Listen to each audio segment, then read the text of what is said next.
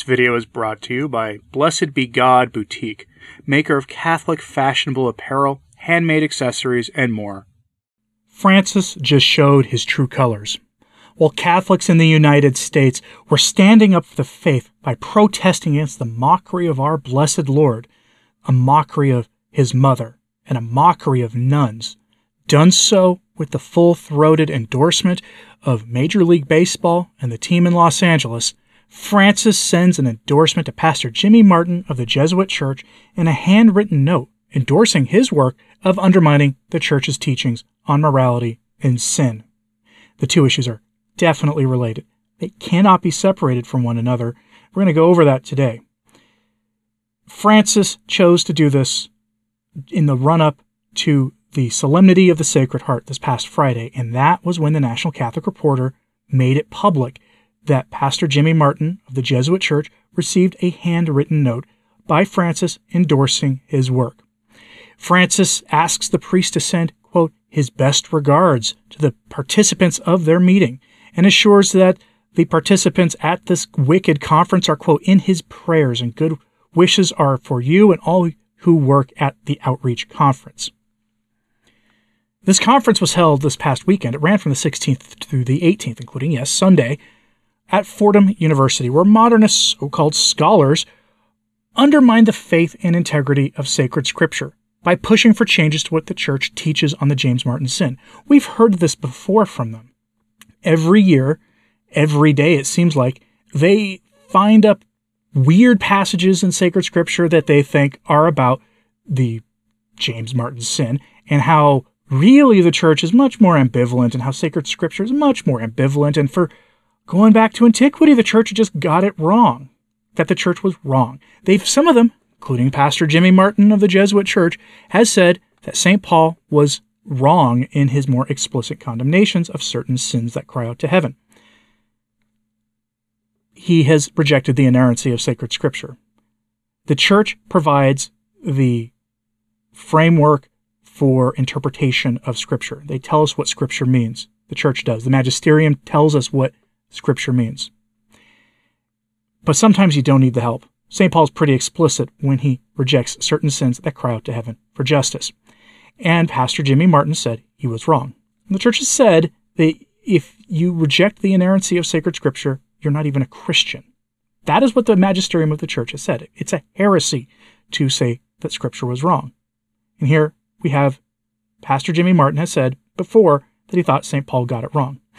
All of these organizations that do this work are founded on the premise that essentially sacred scripture and the magisterium of the church have got it wrong. And only now, through our better understanding of human dignity and social science, not even like physical sciences, but social science, that we now have a better understanding of how these things work. Well, none of that is actually true.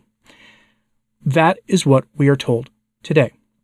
The conference was held this past weekend, again, at Fordham University. Now, Catholics tried to get this event stopped because it was so openly heretical that it should be obvious, but they failed to do so.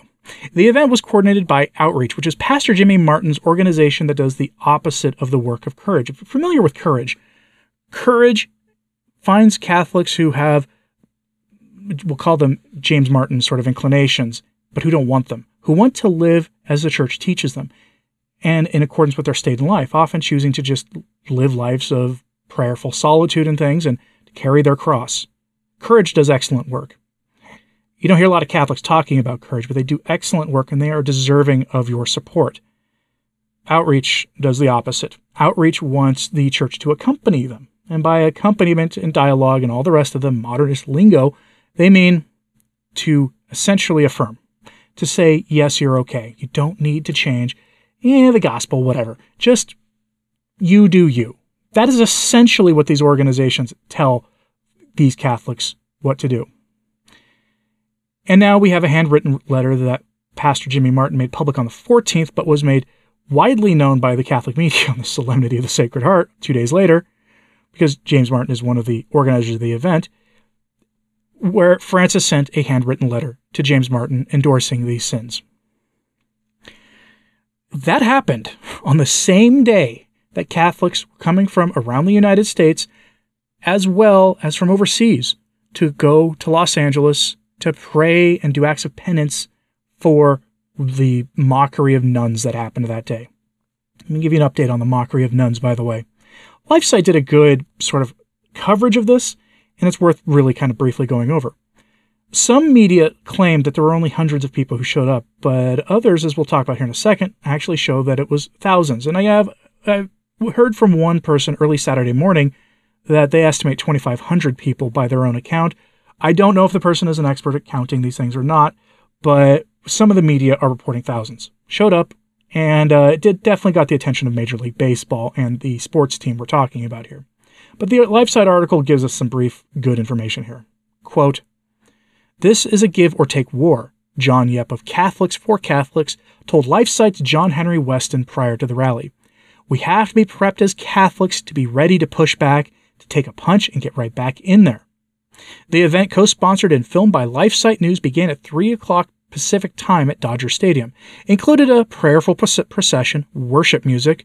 I'm not sure what that means, by the way. For those of you who were there, was it like more traditional stuff or was it like uh, cringy kind of modernist music? Anyway, and uh, speeches by Strickland and Weston. End quote.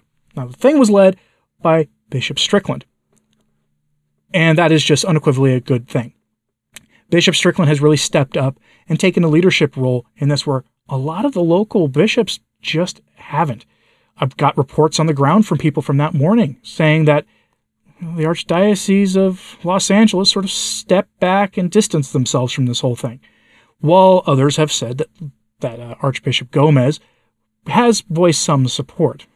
What I do know is that the cathedral was not participating in any official way, and that is unfortunate. There should have been a mass offered in union with the events going on there as an act of prayerful repentance and just for what's going on.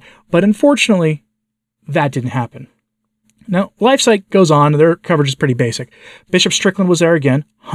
They say hundreds came to attend, but really, the local media said, one local media outlet said it was 2,500 or a couple thousand people, which is great. In fact, the secular media was surprisingly neutral on this. At least ABC News was. The local ABC News affiliate on television reported it in this way, showing thousands of protesters and speaking about them with respect. They had helicopter footage showing that it wasn't just essentially a handful of Catholics who were upset about this. I was surprised to see that, but then again, you might be aware that the broader culture seems tired of everything going on right now, that things have gone too far, and that people have had enough and just want to be left alone, and the media is starting to notice. The secular media even reported that people came from as far away as Ireland to participate. So, well done if you did that. Well done if you were able to, you know, put your life on hold for a moment to go to Los Angeles to do these acts of prayer and repentance. I wish I could have joined you. I'm very happy to see that. And if you were there, please email me and let me know how it went. My email is in the description box below. Please send me an email. I am very curious how it went. Now, are you surprised by this? I don't think you should be. I'm not surprised that Francis did what he did, that his timing, he, he did this last summer, like I said. Last summer, he did this and people were surprised. A lot of the Pope Splainer YouTube apologists were surprised by this. I remember some of the thumbnails explicitly where the commentators in question, who will remain unnamed here, had just looks of absolute shock on their face on their thumbnails. They tried to explain away Francis endorsing the work of outreach you can't explain away the work of outreach. It's a heretical organization. It stands in opposition to the faith. It stands in opposition to the truth, to the divine love of our blessed Lord, and it stands in opposition to the law of God. So why is Francis endorsing it? You might remember that his entire catchphrase, his entire mission, it seems like, as he describes it, is to go to the peripheries. What are the peripheries?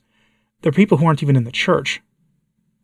He famously will essentially not excommunicate anybody, pretty much. He won't force anybody out of the church. He won't do anything like that, including heresy, on issues of heresy or anything else, because his mantra is unity, unity, unity. So no matter how bad of a thing you do publicly, he'll just shrug, may even endorse it, like he did here. Because his endorsement of this work is weird because it stands in opposition to some statements he's made in the past about the groups in question, how there were too many men with the James Martin sort of ideas in their head in the episcopate and in the priesthood. But then he does this. Remember, the end of the day, he is driven by an ideology of playing one hand against the other. If you read his biography that I've quoted numerous times, the biography by Austin Ivereigh, the professional Francis fanfiction writer, you, what you get as a quick takeaway from it is that his time in Argentina was formative in a political sense. He learned to govern by watching Juan Perón, who famously played off one side against the other. Now, some people say, well, he'd be really based if he was that way. No, not necessarily, for one, because Perón went back and forth from left to right as often as he felt was necessary for his own purposes. And Francis has done the same thing on this issue, but his true colors have been shown. Because every year, this time of year, in this month in particular, he sends Pastor Jimmy Martin an endorsement of his work in writing. It's always a handwritten note. It's not something that's ever going to go onto the Vatican's official records to, for the work of his papacy, because that's also what he does. Kind of like that FSSP eh, security document he gave them, promising them that they would be able to say the traditional Mass in perpetuity for all time. Handwritten document, not in the official records. Why do you think that is? A very good job for those of you who went to Los Angeles and did the right thing. It would have been nice if, say, the papal nuncio could have expressed support on behalf of Francis for what you're doing. But they didn't do that. So let me know what you think of that in the comments, please. And like and subscribe if you haven't. It does help, as does sharing this on social media. That helps a lot too. As always, pray for the church. I'm Anthony Stine.